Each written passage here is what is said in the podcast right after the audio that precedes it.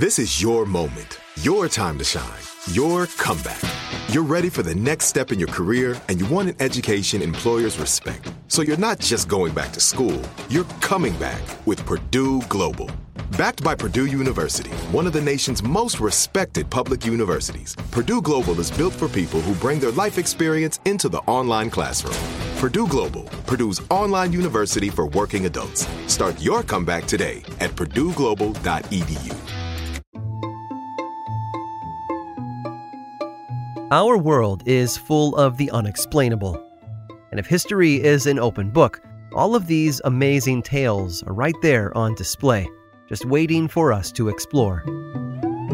Welcome to the Cabinet of Curiosities.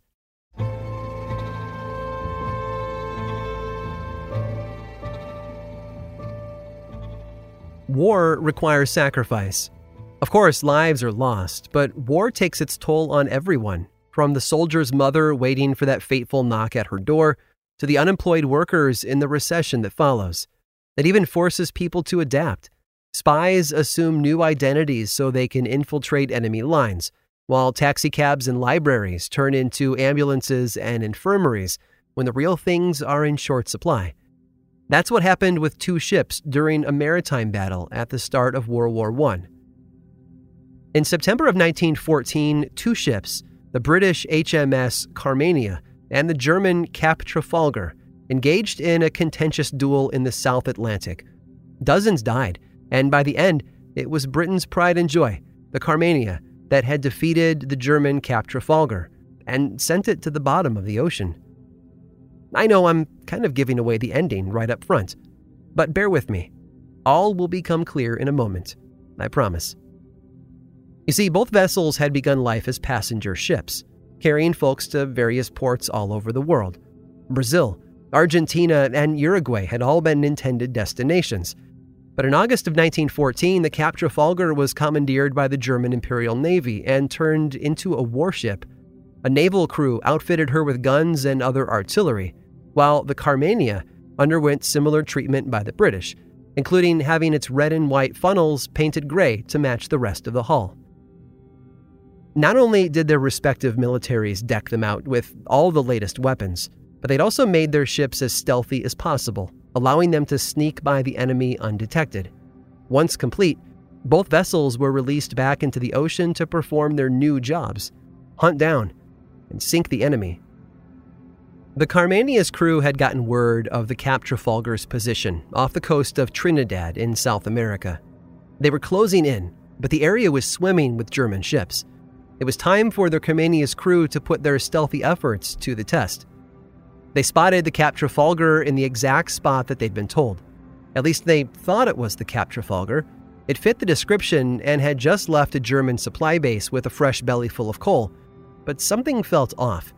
That ship looked awfully familiar, like the Carmania crew had seen it before somewhere else. The Cap Trafalgar tried to get away, but the British were right behind them.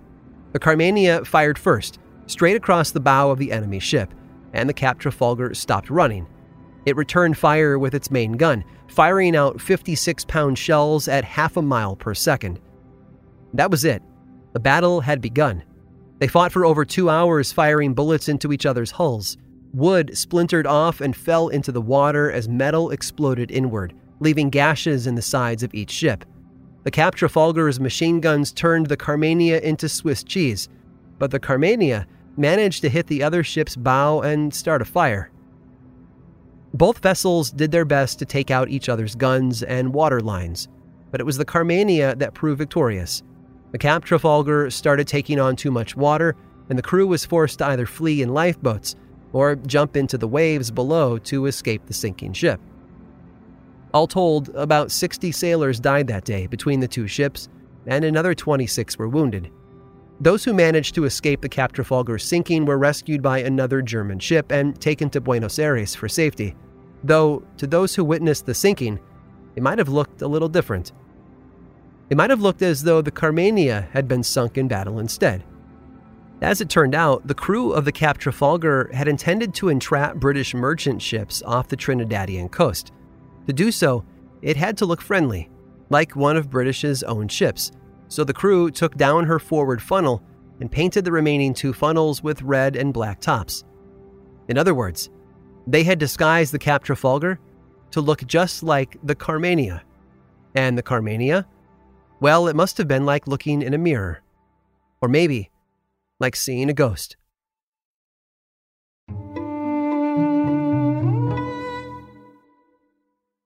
Whether you're a savvy spender maximizing your savings with cashback rewards, a thrifty rate watcher seeking the lowest interest, or a travel enthusiast looking for extraordinary perks, Kemba Financial Credit Union has a visa to complement your lifestyle and unique needs. Apply today at Kemba.org to unlock a limited time 2% cash back on purchases and pay 0% interest on balance transfers for an entire year with a new visa from Kemba. You deserve a card that works for you. Restrictions apply. Offer ends June 30th, 2024. Tired of restless nights? Meet Leesa, the sleep experts. Here at Leesa, we know that good sleep is essential for mental, physical, and emotional health. That's why their mattresses are made for exceptional comfort and support, catering to every sleep need. Check out Leesa's Sapira Hybrid Mattress, named Best Hybrid Mattress five years running. Sleep hot? The Chill collection is built with cool to the touch top fabric and layers of high density comfort foams, all intended to remove excess body heat while maximizing comfort. With Leesa, getting a new mattress has never been easier. Delivery is free, and you have 100 nights to try out your mattress in the comfort of your home. Don't spend another night dreaming of better sleep. For a limited time, save up to $700 off select mattresses plus two free pillows. Go to leesa.com forward slash iHeart for an additional $50 off mattresses and select goods. That's L E E S A dot com forward slash iHeart. Exclusions apply. See leesa.com for more details. Are you spending more time in your basement now that it's your rec room, office, kids' playroom, or home gym? Well, you need to ventilate those spaces to remove stagnant, musty air. For over 20 years, the EZ Breathe ventilation system exchanges dirty, damp air for cleaner, drier, healthier air. Take charge of your indoor air with your own EZ Breathe ventilation system. You can get it installed, or DIY kits are available. Just call 866 822 7328 or visit takechargeofyourair.com and receive 20% off today.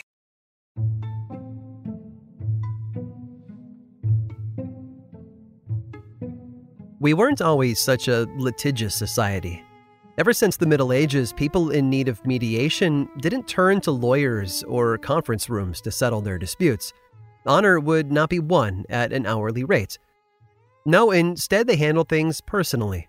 Some might say dramatically. Before the late 18th century, they let their swords do the talking.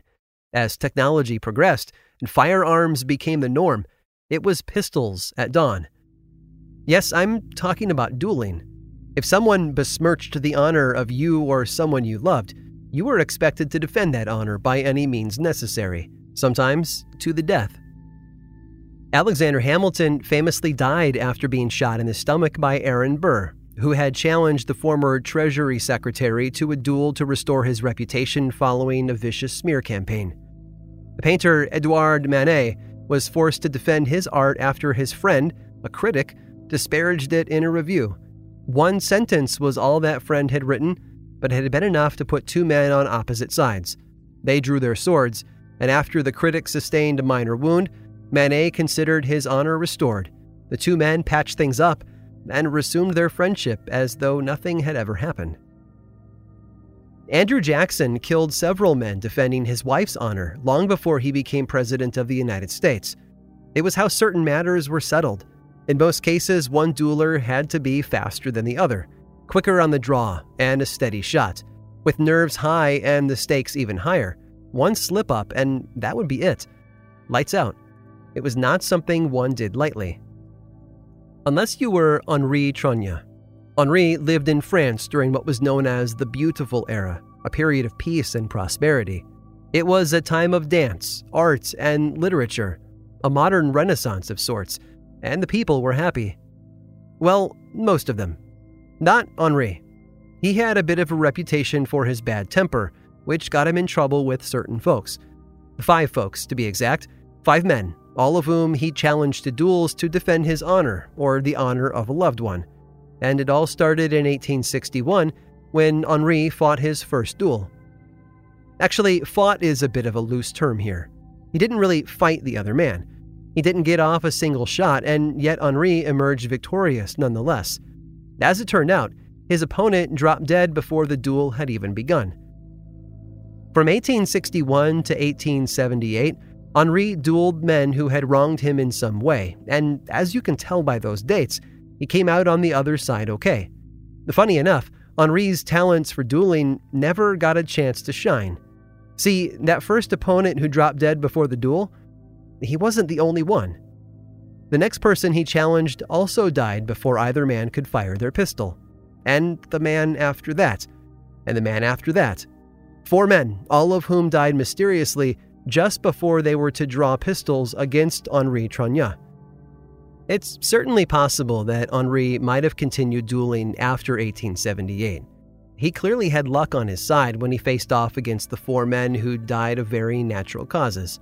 Heart attacks, most likely, brought on by the fear of losing against such a formidable opponent. But we'll never know what Henri would have gone on to do. Like I said, he'd faced off against five men over the years, but I've only mentioned four of them so far, and it was the fifth who proved to be his greatest challenge. Henri and the other man stood with their backs to one another, guns at their sides. They marched in opposite directions one step, two step, three step, four. Then, when they'd gone far enough, both men turned, and one of them dropped dead. Just like before, though, neither man had fired a single shot. This time, it was Henri who lost. You can't win them all, I suppose, but we can die trying. I hope you've enjoyed today's guided tour of the Cabinet of Curiosities.